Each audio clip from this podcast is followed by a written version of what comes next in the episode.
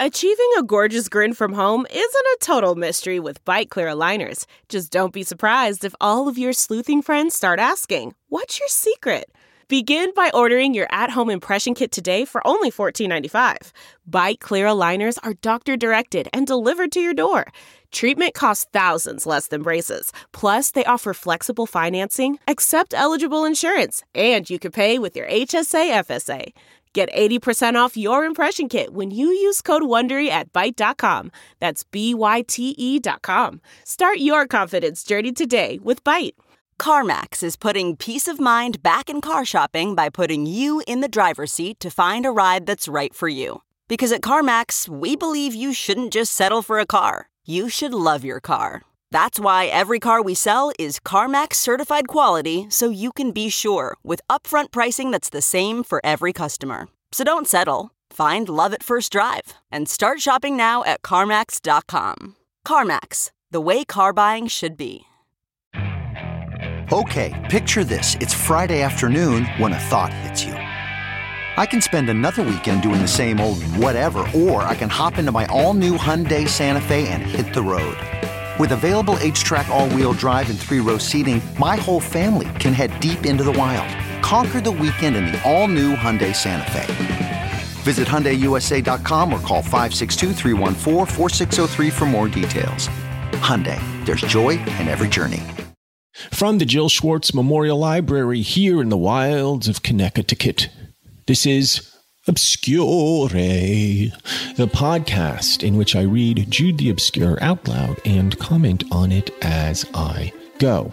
Last episode, uh, I teased something. I said, I said maybe I'll just, I'll just hit record and uh, and start right up again after I push stop. And in fact, that is what I have done. So if you detect a certain continuity of mood from last episode to this, that is the reason. I have Jack-Jack perched on the reading throne here in the Jill Schwartz Memorial Library, curled up at, at uh, not at my foot, at kind of at neck height, actually, behind me. Uh, I am touching his soft little underpaws right now, and he is doing his best to ignore me as he naps the late morning away. Well, where are things right now with Jude and Sue? They have been debating the merits of marriage one way and the other. They they went over to the city hall, which is like the D M V there, and it was, looked miserable. And, and there was a lady there who was pregnant who got a black eye, and there was this drunken couple, and they were just going to get some, but but they couldn't do that till they got married for some reason. And that depressed them. And then they went outside and they went and they walked around and they saw a little church, and there was a wedding being performed at that moment in that church. And they walked inside to watch, and that depressed them. So they were like, we can't do this. We just can't do this. Although we suspect, I suspect Jude would, Jude would be happy to if Sue would just give the okay, but he will just do whatever she says because that is who he is. And the last thing Sue says is when Jude says, all right, you, yeah, I agree. We won't get married. It's not like it's, you know, it sucks. And she goes, yeah, how good you are, my friend. You give way to all my whims. And he says they accord very much with my own. So first of all, it turns me off that she defines his goodness by the fact that he gives way to all her whims. That to me is not necessarily the hallmark of of a healthy relationship, which is she's saying, I like you because you do whatever I say. uh, you know, there has to be, there, there will not always be a chord in relationships. Um, or if there is a chord, it won't always be a major chord. Sometimes it will be a dissonant chord. You see, I made a pun. So that's where they are. Um, they're still in the church, and now I'm picking up the reading. He gave her a little kiss behind a pillar while the attention of everybody present was taken up in observing the bridal procession entering the vestry, and then they came outside the building. By the door they waited till two or three carriages, which had gone away for a while, returned, and the new husband and wife came out into the open daylight. Sue sighed. The flowers in the bride's hands are sadly like the garland which decked the the heifers of sacrifice in old times. You know how, like, when people are standing outside a uh, a wedding, right, and they see a, a, a new uh, husband and bride come out, and and and everybody's excited and clapping. Most people say, "Don't that doesn't that look lovely? Don't they look happy?" Sue says, "Yeah, it, it, sadly, it looks like the flowers on heifers of sacrifice. You know, they put garlands of flowers, I guess, on these cows before they kill them." So that's what she's saying it reminds her of. So, yeah, I, I guess it's good they're not getting married. I mean, I, ultimately, it's good, right? For them, it's good, we think. Still, Sue, it is no worse for the woman than for the man.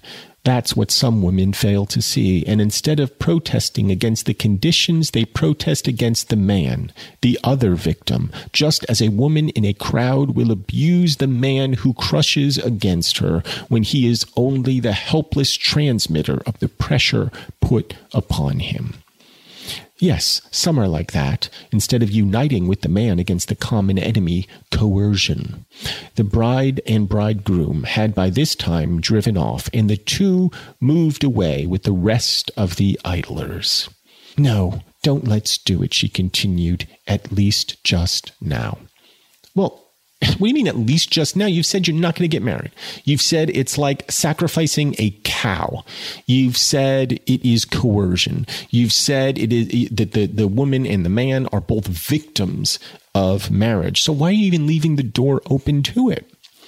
You you you you don't want to get married. So just own it. You don't want to get married. It's fine, Sue. It's fine.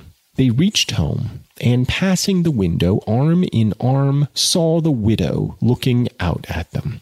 "Well," cried their guest when they entered, "I said to myself when I seed ye comin'," so loving up to the door, they made up their minds at last then. They briefly hinted that they had not. "What? And hadn't you really done it? Chalk it all that I should have lived to see a good old saying like 'marry in haste and repent at leisure,' spoiled like this by you two." Okay, so that's funny, right? I mean, okay, so now the widow is being is, is a little bit of a comic character. She's saying, "Well, why why wouldn't you do it? There's a, there's an old saying for this: marry in haste, repent in leisure." Funny. Uh, and she's saying, "You spoiled it. 'Tis time I got back again to Merry Green. Sakes if tidden, if this is what the new notions be leading us to. Nobody thought of being afeard of matrimony in my time, nor of much else but a cannonball or empty cupboard. Why, when I and my poor man were married, we thought no more tit than of a game o' dibs." Don't tell, so I guess she just storms off. "We thought no more of it than a game of dibs." I don't know what game of dibs is, but I think we we understand enough. So she goes off in a huff.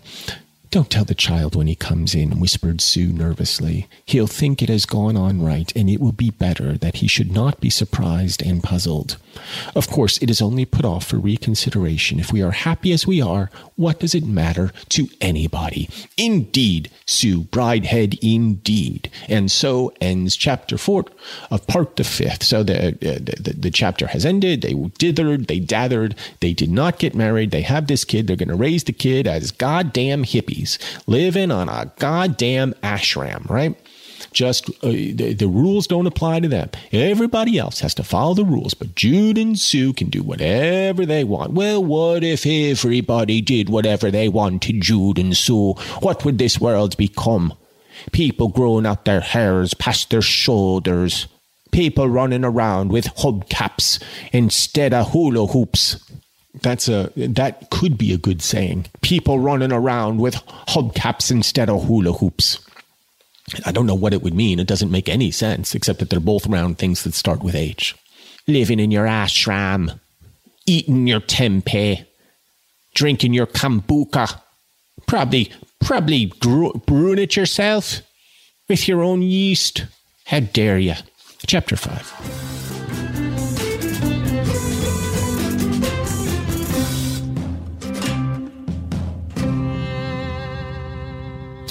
The purpose of a chronicler of moods and deeds does not require him to express his personal views upon the grave controversy above given. Hmm.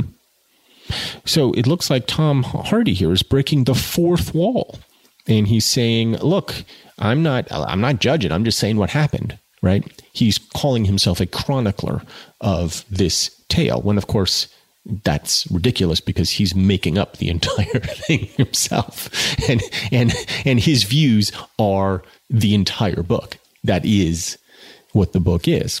But apparently there's a grave controversy above given, uh, which I don't know if, if he is talking about the controversy of whether or not to marry or some controversy to come. But let's read on and find out. That the twain were happy between their times of sadness was indubitable. And when the unexpected apparition of Jude's child in the house had shown itself to be no such disturbing event as it had looked, but one that brought into their lives a new and tender interest of an ennobling and unselfish kind, it rather helped than injured their happiness. To be sure, with such pleasing, anxious beings as they were, the boy's coming also brought with it much thought for the future, particularly as he seemed at present to be singularly deficient in all the usual hopes of childhood. But the pair tried to dismiss, for a while at least, a too strenuously forward view. So they're saying, you know, they're they're together now. They've got this kid. They're happy, which I think is the first time in the book uh, any happiness on their parts has been indicated. The happiness seems to be the result of not getting married. A negative has produced a positive, and for that, we are to be grateful. We have two paragraphs of happiness for Jude and Sue. And I, for one, am delighted. How long will it last? Probably not through the third paragraph, but let us read on and see. Oh, gosh, I have to sneeze. Ugh, that was not a particularly dramatic sneeze on my part. I always sneeze at that decibel level. There is in Upper Wessex an old town of nine or ten thousand souls. The town, and so we remember this is Aldbrickham and elsewhere. I guess we are about to find out where elsewhere is. The town may be called Stoke Bear Hills. It stands with its gaunt, unattractive, ancient church and its new red brick suburb amid the open, chalk-soiled cornlands near the middle of an imaginary triangle which has for its three corners the towns of Aldbrickham and Wintonchester and the important military station of Quartershot. The Great Western Highway from London passes through it, near a point where the road branches into two, merely to unite again some twenty miles further westward. Out of this bifurcation and reunion, there used to arise among wheeled travelers before railway days endless questions of choice between between the respective ways. But the question is now as dead as the Scot and Lot freeholder. Don't know what that is, don't care. The road wagoner and the mail coachman who disputed it. And probably not a single inhabitant of Stoke Bear Hills is now even aware that the two roads which part in his town ever meet again, for nobody now drives up and down the Great Western Highway daily. Okay, that is a lot of description about a road.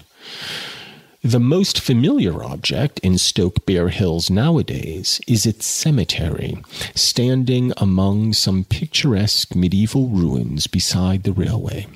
The modern chapels, modern tombs, and modern shrubs, having a look of intrusiveness amid the crumbling and ivy-covered decay of the ancient walls. Well, this is a theme that has been existing throughout the book, the theme of intruding modernity.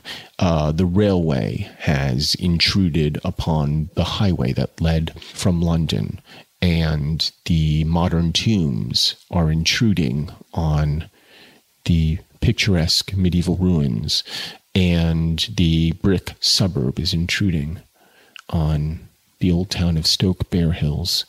And the chronicler here is not expressing his personal views upon the matter, although he is noting the change.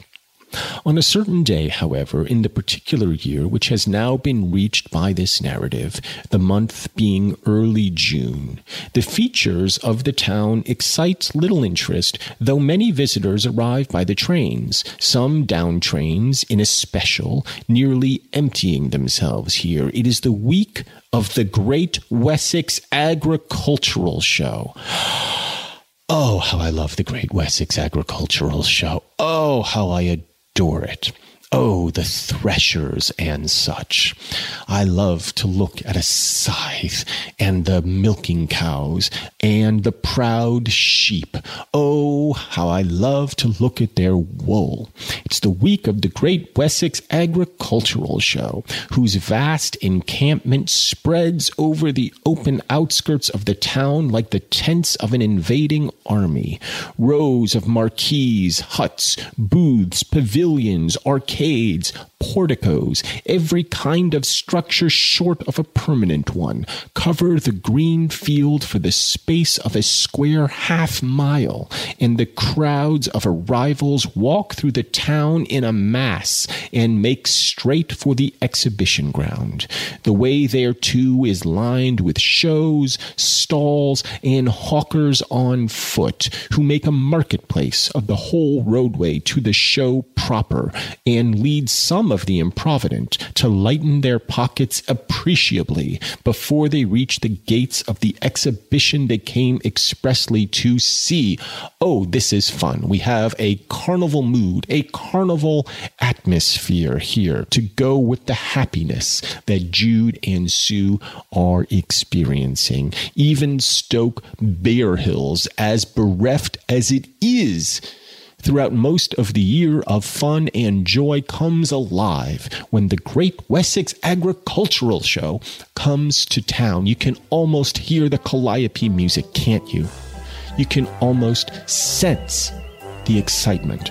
And I want you to just hold on to that, because we need to take a little break.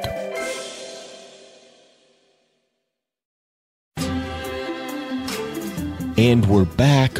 We are at the Great Wessex Agricultural Show. It's the highlight of the season.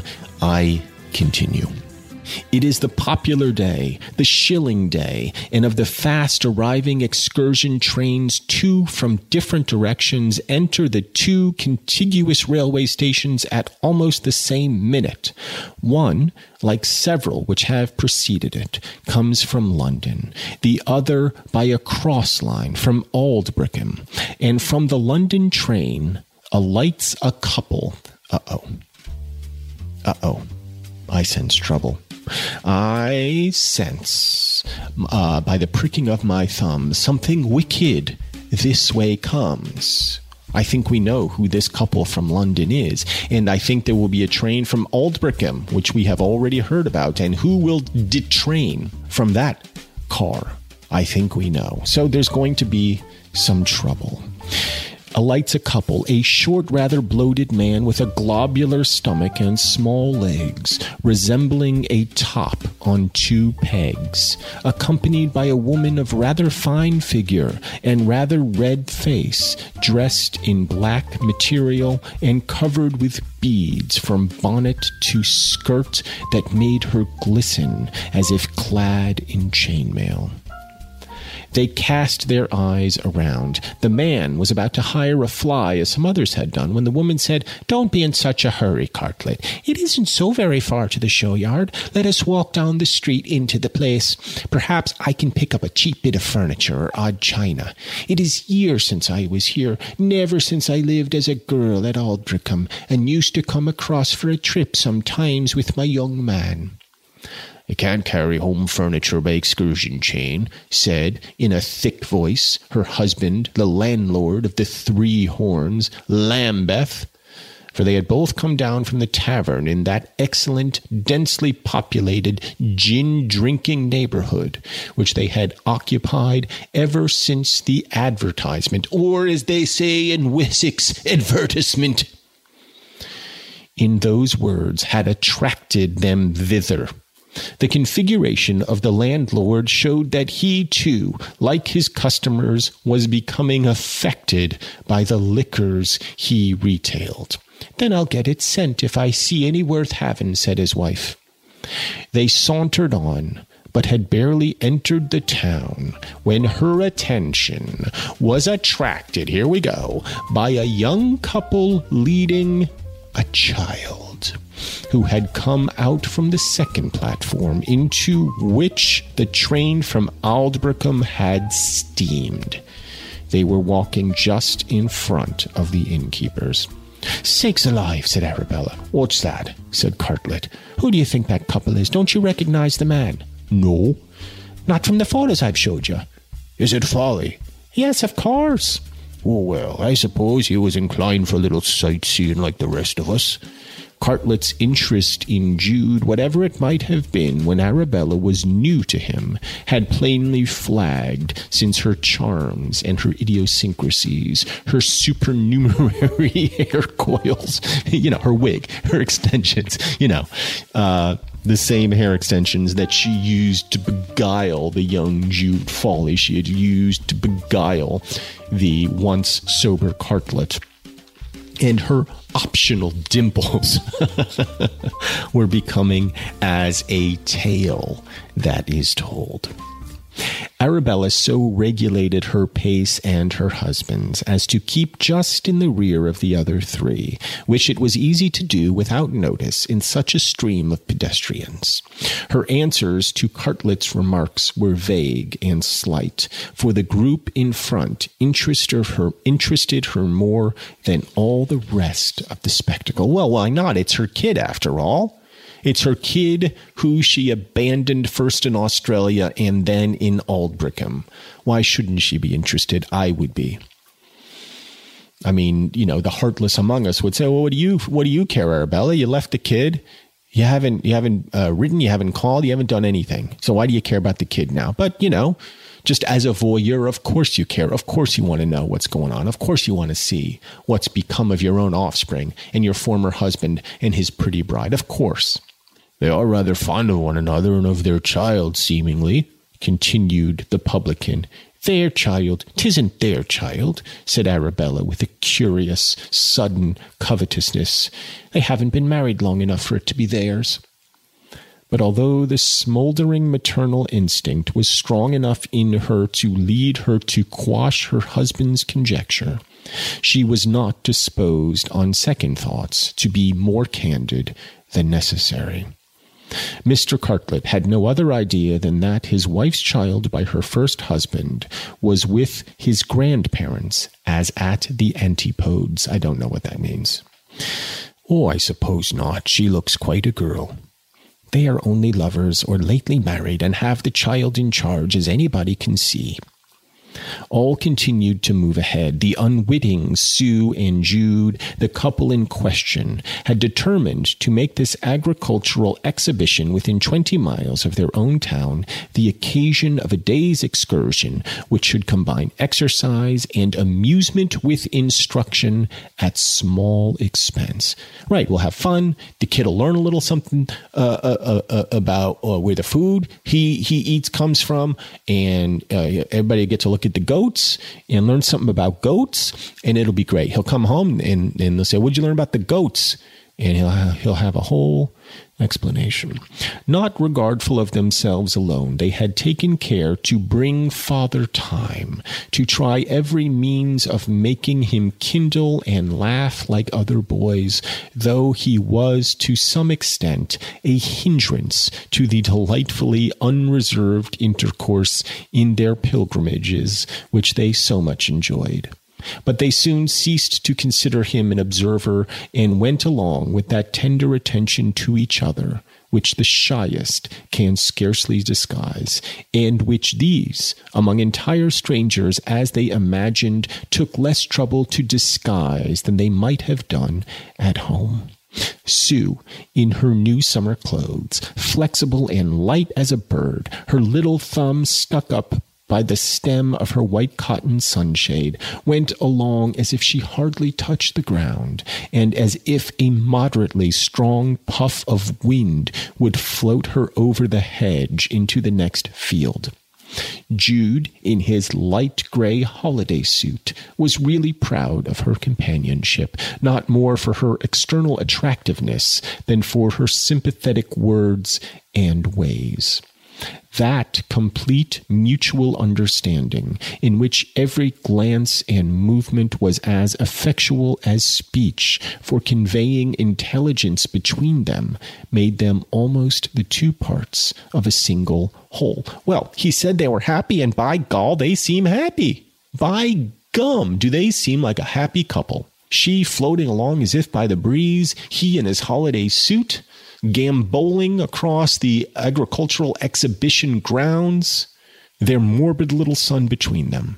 I mean, how happy they must be. Uh, it's a nice, it's, it's a pastoral scene being painted here, a scene of happiness and delight, one of wonder and joy. And just behind them, of course, the ominous cloud of Arabella. What will she do? Will her own pettiness intrude upon their joy? Almost certainly. Almost certainly. The pair with their charge passed through the turnstiles, Arabella and her husband not far behind them. When inside the enclosure, the publican's wife could see that the two ahead began to take trouble with the youngster, pointing out and explaining the many objects of interest, alive and dead. What are the dead objects of interest? What do, what do they? What does that mean? What are the dead objects of interest? Do they just mean like, here's a fancy piece of furniture, or do, do they mean here's a stuffed mastodon? I don't know. And a passing sadness would touch their faces at their every failure to disturb his indifference. So the kid's got a problem, right? The kid is uh, he's a little Damien. He's he's here's what I think he is, ultimately. And I'm just, I'm, I'm speculating as I go. He's a kind of cipher.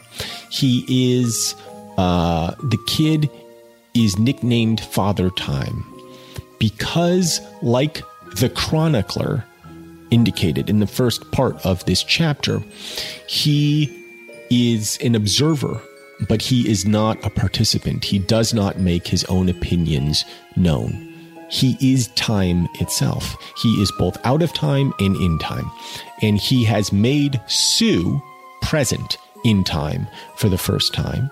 And in doing so, he has made the relationship, he has solidified the relationship between Sue and Jude. He, his presence, the presence of this time, is uh, the preciousness of their time together.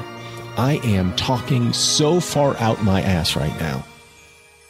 And yet, there's something to it. There is something about him being so uh, uh, enmeshed with the idea of time that I think Hardy is trying to get at here.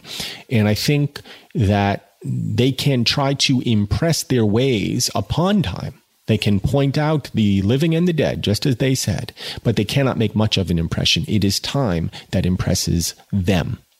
It is time that changes them. And right now they're going through a happy time. You know, for the most part, tinged with sadness, of course, because they see time is passing. But let's see how long it lasts. And let's take a break.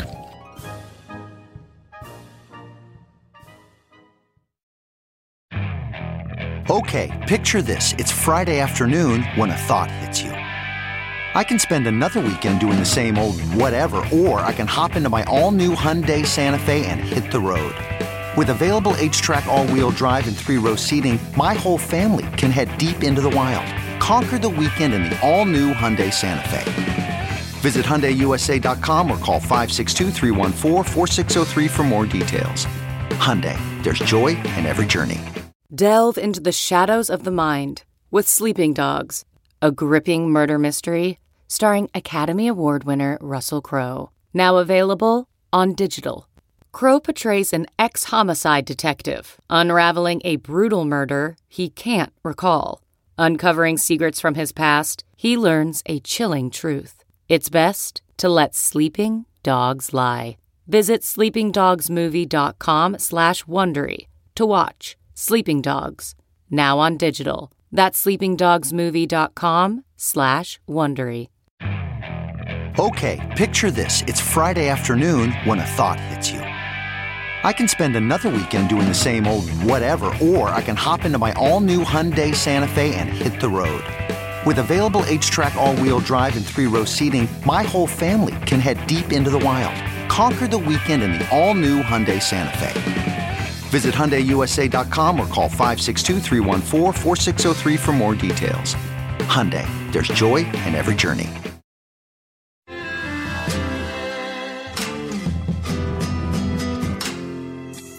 Welcome back. It's me, your mansplainer-in-chief, Michael. Let's keep reading, shall we? How she sticks to him, said Arabella. Oh, no, I fancy they are not married, or they wouldn't be so much to one another as that. I wonder. But I thought you said he did marry her. I thought he was going to, that's all, going to make another attempt after putting it off once or twice. As far as they themselves are concerned, they are the only two in the show. I should be ashamed of making myself so silly if I were he. Well, I don't see how there's anything remarkable in their behavior. I should never have noticed their being in love if you hadn't said so. You never see anything, she rejoined. Nevertheless, Cartlett's view of the lovers' or married pair's conduct was undoubtedly that of the general crowd, whose attention seemed to be in no way attracted by what Arabella's sharpened vision discerned. "He's charmed by her as if she were some fairy," continued Arabella. "See how he looks round at her, and lets his eyes rest on her. I'm inclined to think that she don't care for him quite so much as he does for her. She's not a particular warm-hearted creature to my thinking, though she cares for him pretty middlin' much, as much as she's able to, and he could make her heart ache a bit if he liked to try, which he's too simple to do. There, now they're going across to the cart-house sheds. Come along. I don't want to see the cart-horses. It's no business of ours to follow these two. If we've come to see the show, let us see it in our own way as they do it in theirs. Well, I suppose we could meet, agree to meet somewhere in an hour's time, say at that refreshment tent over there, and go about independent. Then you can look at what you choose to, and so can I." Cartlett was not loath to agree to this, and they parted. So, uh... Arabella is making uh, some astute observations here, because she is nothing if not discerning, as uh, she does have, in fact, this sharpened vision. And she lays it out exactly right, that she is, she cares for him pretty middling much, as much as she's able to, and he could make her heart ache a bit if he liked to try, but he wouldn't, because he's too too simple to do it, the way Arabella made his own heart ache. Because Arabella, uh, you know, I was going to say a word that they say in England. Maybe you know the word, maybe you don't, but I'm not going to say it. But she's not uh, the most loving of people, um, and is primarily interested, maybe singularly interested, in her own happiness and comfort, which, you know, a lot of us are. But she is a particular egregious example of this kind of behavior. So she sees in Sue a kind of... Uh, Well, she sees both of them as marks, right? She sees both of them as kind of fools, um, in particular Jude, who's too simple to extract from Sue the misery that he might, right, to get his ways. And she sees correctly in Sue that she is, in some sense, using Jude. I, I, in some sense, I think she does care for him, very much cares for him. But so much of her care for him has to do with his care for her. So they agree to meet. Uh, uh, Cartlett, they parted. He, meaning Cartlett, proceeding to the shed where malting processes were being exhibit, sure, exhibited. Sure, he's a he's a publican, of course. He wants to see how they how do they how they do the malting. And Arabella in the direction taken by Jude and Sue. You get the feeling that Arabella would watch a lot of Bravo, don't you? Just, I mean, just endless hours of Bravo, watching The Real Housewives and all those terrible television programs and feeling invested in them, feeling deeply invested in these shows. And she would watch The Bachelor and have opinions about it. You know, that's who I think Arabella is. No slight to any of you who watch The Bachelor and have opinions about it. But what are you doing with your lives? Before, however, she had regained their wake, a laughing face met her own, her own, and she was confronted by Annie, the friend of her girlfriend, of her girlhood, excuse me. She, so remember when she threw the, uh, the, the pizzle, the pig dick, and Jude, when they first met, she was with two girls. Annie was one of those girls. So let's see what Annie's been up to. Annie had burst out in hearty laughter at the mere fact of the chance re-encounter. "I'm still living down there," she said as soon as she was composed. "I'm soon to going to be married, but my intended couldn't come up here today. But there's lots of us come by excursion, though I've lost the rest of them for the present.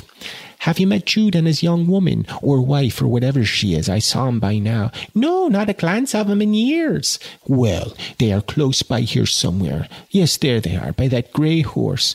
"Oh, that's his present young woman. Wife, did you say? Has he married again?" "I don't know." "She's pretty, isn't she?" "Yes, nothing to complain of or jump at." "Not much to depend on, though. A slim, fidgety little thing like that." "He's a nice-looking chap, too. You ought to have stuck to him, Arabella." "I don't know but I ought," murmured she. Annie laughed. "That's you, Arabella. Always wanting another man than your own." "Well, and what woman don't I should like to know?" She's awful. "As for that body with him, she don't know what love is, at least what I call love.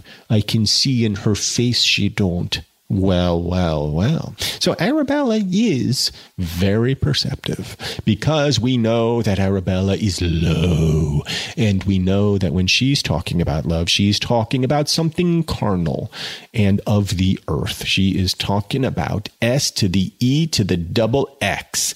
Sex six, triple X, sex six, six, six. And she can somehow see in Sue's face her own chastity, because Sue is high and ethereal. She is, of course, that thing that can be carried by a breeze over a hedge, not Arabella, who could not be lifted by a hurricane gale.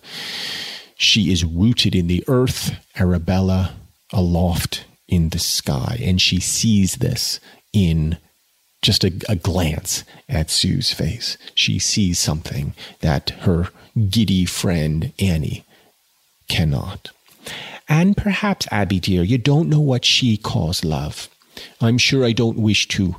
"Ah, they're making for the art department. I should like to see some pictures myself. Suppose we go that way. Why, if all Wessex isn't here, I verily believe there's Doctor Vilbert."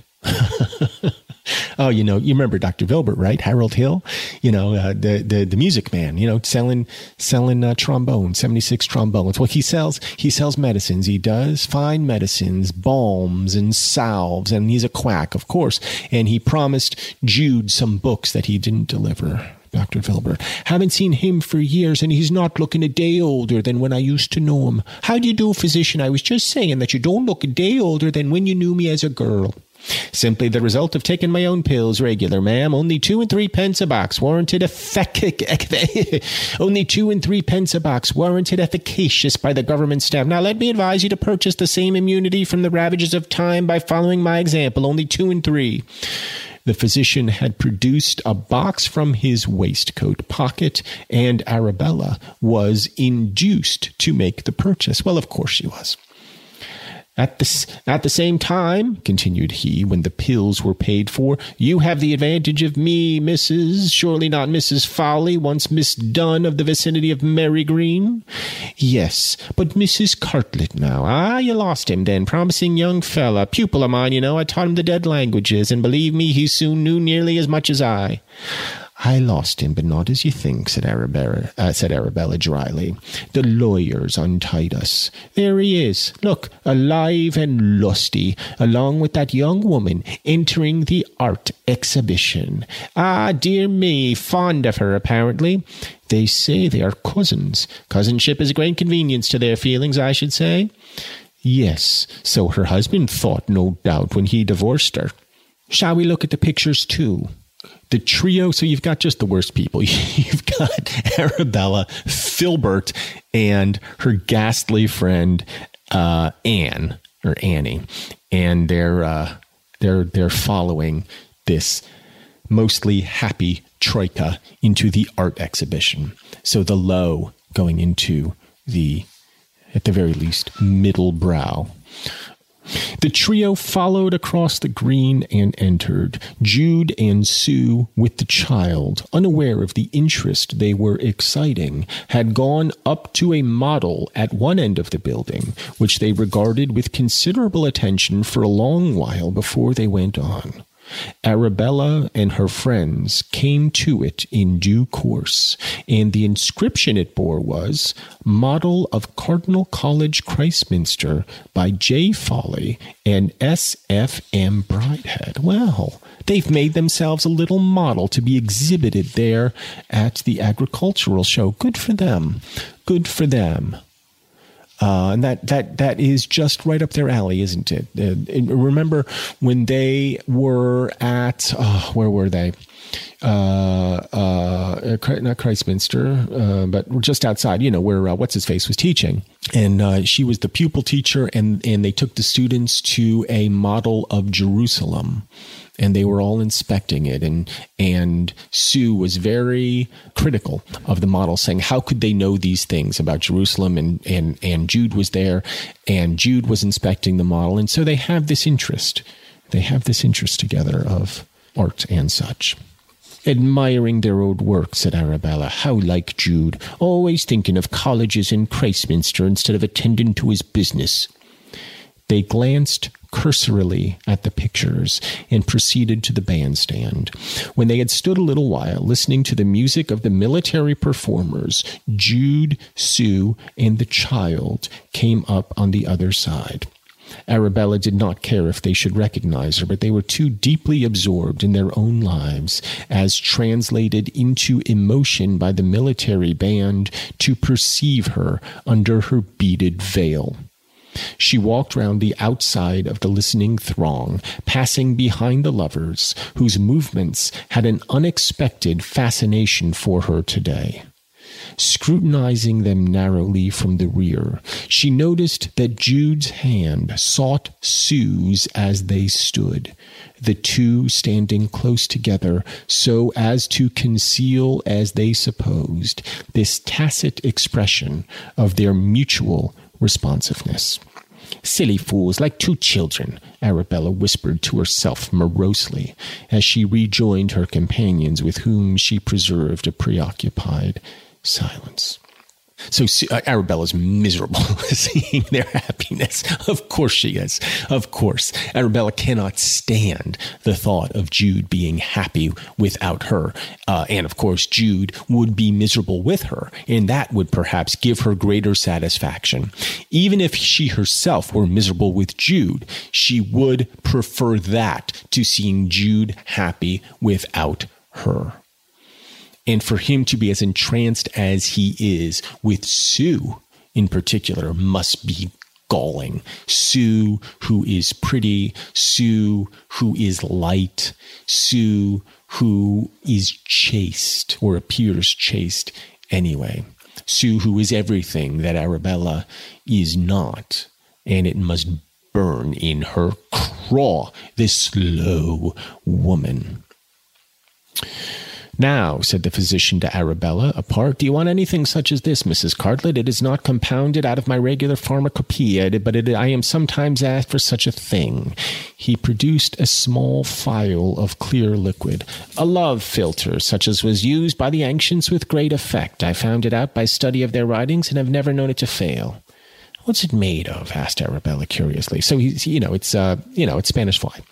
Well, a distillation of the juices of doves' hearts, otherwise pigeons, is one of the ingredients. It took nearly a hundred hearts to produce that small bottle full. How do you get pigeons enough? To tell a secret, I got a piece of rock salt, of which pigeons are inordinately fond, and place it in a dovecote on my roof. In a few hours, the birds come to it from all points of the compass, east, west, north, and south, and thus I secure as many as I require. You use this liquid by contriving that the desired man shall take about ten drops of it in his drink. But remember, all this is told you because I gather from your questions that you mean to be a purchaser. You must keep faith with me. So he's selling her this Spanish fly. What she's going to do with it, we don't know. But it would seem to me that he's going to roofie, she's going to roofie his drink. She's going to put something in his drink, in Jude's drink right there. What's that going to do? It's going to spell T. That rhymes with P. That stands for pool. I mean, it's a it's a Music Man reference. Well, you got trouble right here in River City. Capital T. That rhymes with P. That stands for pool. Stands for pool. Very well, I don't mind a bottle to give some friend of other to try it on her young man. She produced five shillings, the price asked, and slipped the phial in her capacious bosom, saying presently that she was due at an appointment with her husband. She sauntered away towards the refreshment bar, Jude, his companion, and the child having gone on to the horticultural tent, where Arabella caught a glimpse of them standing before a group of roses in bloom. She waited a few minutes observing them, and then proceeded to join her spouse with no very amiable sentiments. She found him seated on a stool by the bar, talking to one of the gaily dressed maids who had served him with spirits. I should think you had enough of this business at home, Arabella remarked gloomily. Surely you didn't come fifty miles from your own bar to stick in another. Come, take me round the show, as other men do their wives. Dammy, one would think you were a young bachelor with nobody to look after but yourself. But we agreed to meet here, and what could I do but wait? Well, now we have met, come along, she returned, ready to quarrel with the sun for shining on her. And they left the tent together, this pot-bellied man and florid woman, in the antipathetic, recriminatory mood of the average husband and wife of Christendom. Well, so, you know, Hardy does not paint a cheerful picture of the married couple, Arabella and her husband, the publican, whereas the single couple, or let's say the uh, unbetrothed couple, Jude and Sue, a very happy portrait. Um, Sue had predicted that if they married, they should fall into misery. They did not marry. They have not fallen into misery, whereas Arabella could not wait to be resecured in those bonds, and she would quarrel with the sun for shining on her. And she's with this big dope, the publican, who himself seems to be falling into the despair of alcoholism, as one does when one is married, of course. And so that's where we'll leave them for this episode. Uh, we have seen the effects of marriage on, or not marriage, on two couples. Both have lived predictable lives, but now we have introduced a new element, a phial of some liquid. Now, I keep saying phial. You may think it's vial, but it is spelled P H I A L, so phial of some liquid secured by the quack Vilbert. A Spanish fly, something that will upset the balance between most likely Jude and Sue. What will it be? What will this strange brew turn out to be? Uh, will it be some hallucinatory concoction? We don't know. We don't know what's going to happen. That's what's exciting, you know? I, I look, I do such a good job with this podcast, you guys, because I end on a question every time. It keeps you coming back for more. The literally ten of you who have made it this far into Obscure. Well, what's going to happen? Will will the Spanish fly unleash the great horned beast in Jude's loins? We do not know. To find out, tune into the next pulse-quickening episode of Obscure. Until then, I and my shitty little rat dog, Jack-Jack, wish you adieu. Obscure is brought to you by Earwolf. Obscure is produced by Jennifer Brennan, Mary Shimkin, and Robin Lynn. Special thanks to everyone at Earwolf, especially Chris Bannon, Colin Anderson, and the Earwolf engineer team of Brett Morris, Sam Kiefer, and Ryan Connor from the wilds of Connecticut. I'm Michael Ian Black.